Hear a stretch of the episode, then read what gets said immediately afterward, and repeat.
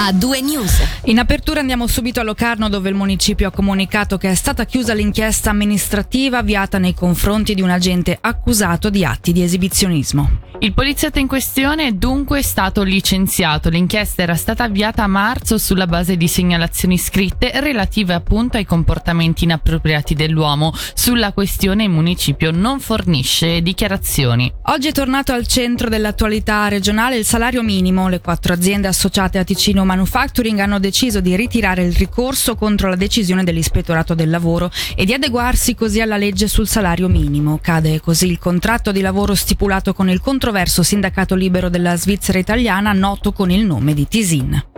Andiamo a Lugano dove il municipio questo pomeriggio ha presentato il preventivo 2023 della città. La stima per i conti dell'anno prossimo è una perdita di 5 milioni di franchi anche se il disavanzo a causa di un cambiamento del modello di contabilità imposto dalla Confederazione non è paragonabile alle cifre degli scorsi anni. In sostanza il rosso è più elevato come ci ha spiegato il sindaco a capo del Dicastero Finanze Michele Foletti nell'intervista di Angelo Chiello.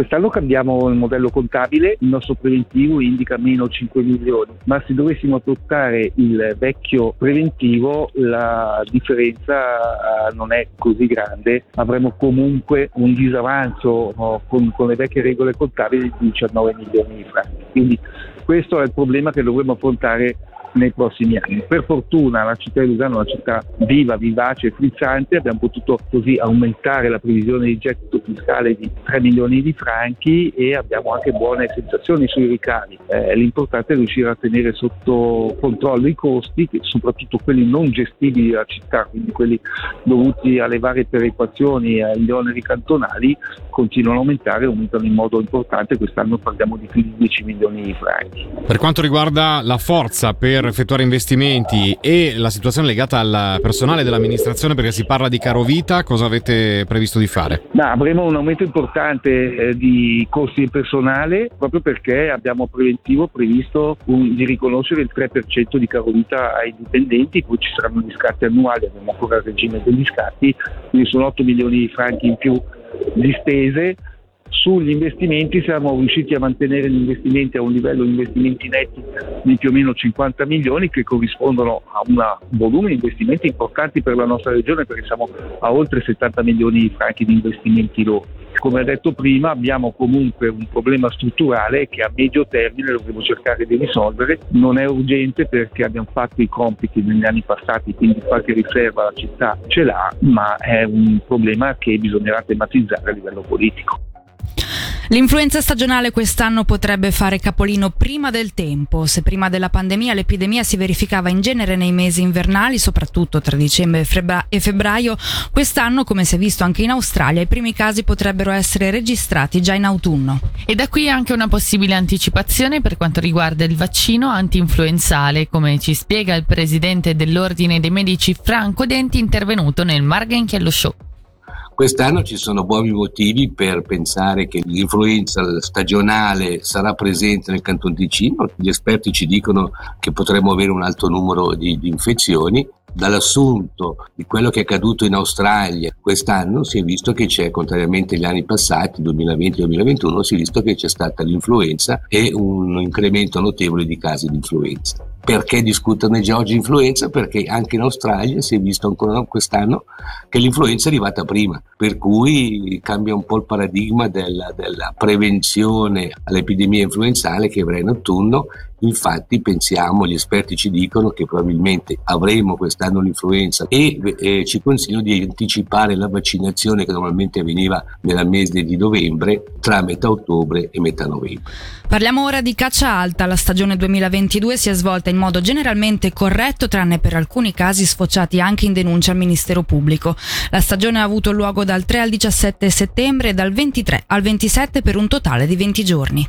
Il Dipartimento del Territorio ha comunicato i risultati della stagione precisando che le condizioni meteorologiche sono state in parte favorevoli per i cacciatori ticinesi che ricordiamo hanno potuto abbattere camosci, caprioli, cervi, cinghiali e marmotte con un'unica patente. Sentiamo Andrea Stampanoni, collaboratore scientifico dell'ufficio caccia e pesca, intervistato da Michele Sedili Fondamentalmente è stata una buona stagione a livello meteorologico. Bisogna pensare che per la caccia il clima favorevole deve essere fresco, con alcune precipitazioni chiaramente non troppo brutto tempo e non ci deve essere troppa nebbia. Quindi il periodo a cavallo della meta della caccia con temperature relativamente alte è coinciso praticamente col momento con meno catture. A livello anche di nebbia, anche questa ha influito sui, sui numeri di capi predati? Probabilmente ha avuto qualche influsso diciamo sulle catture relativamente contenute di camoscio i primi giorni, ma se guardiamo le singole specie l'aumento più significativo del 10% delle catture del cervo è andato interessante, importante perché va nella direzione degli obiettivi perseguiti dal nostro servizio. Per il camoscio c'è stata un'ulteriore diminuzione delle catture, un trend abbastanza costante negli ultimi anni. La variazione sul cinghiale rientra nelle normali fluttuazioni annuali, più o meno 20% è abbastanza comune ultimi, nell'ultimo decennio. Per capriolo non da segnalare. Ci sono state anche delle infrazioni. Come più o meno tutti gli anni ci sono alcuni casi relativamente gravi, quest'anno ci sono stati sei casi che vanno dalla caccia nottetempo alla mancata iscrizione dei, dei capi catturati sul foglio di controllo. Anche lì le cifre non si discostano molto dalla, dalla media degli ultimi anni, una parte direi quasi infinitesimale, sui 1800 cacciatori che hanno esercitato la caccia e poi ci sono tutta una serie di, di piccole infrazioni legate, eh, non so io, allo spostamento su strade vietate, alla mancata presentazione in tempo utile del capo al posto di controllo, però ecco, poco più che bagatelle diciamo, anche lì però le cifre sono perfettamente in media.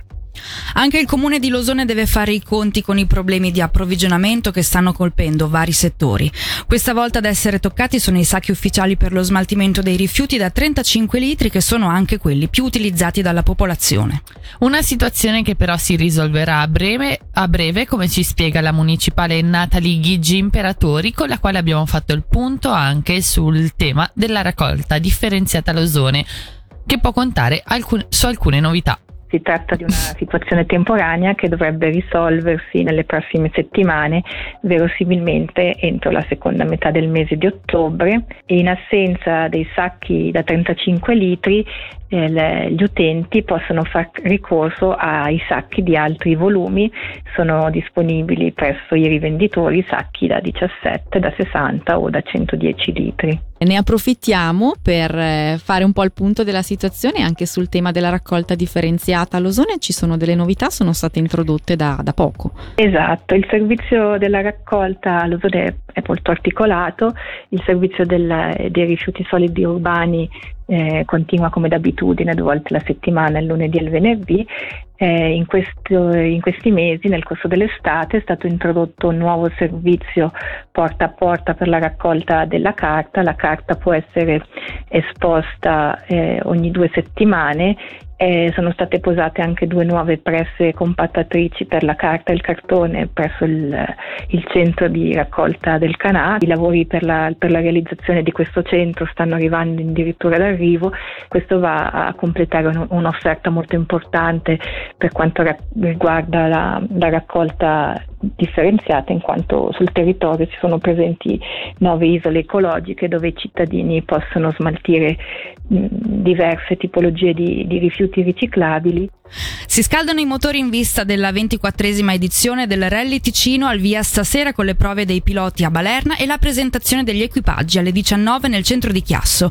Per tre giorni fino a domenica si potranno osservare le gare valide come quinta e penultima prova del campionato svizzero Rally 2022. Sentiamo l'organizzatore Massimo Beltrami.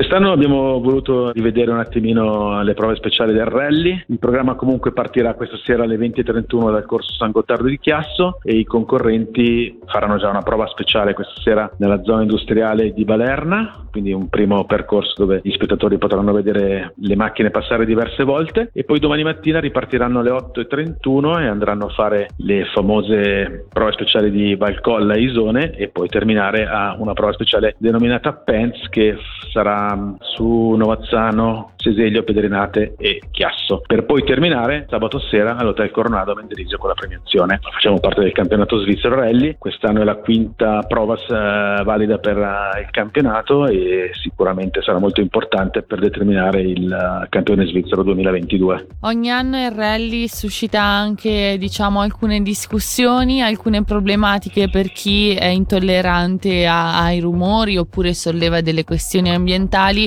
Quest'anno, sotto questo punto di vista? È andato tutto bene? Ma devo dire che quest'anno tutto sommato non abbiamo avuto particolari problemi a livello di persone che hanno voluto fare pressioni negative verso il rally, quindi siamo contenti. Domani sarà sicuramente un bello spettacolo per tutti e quindi cerchiamo di divertirci. Il suono dell'informazione a due news.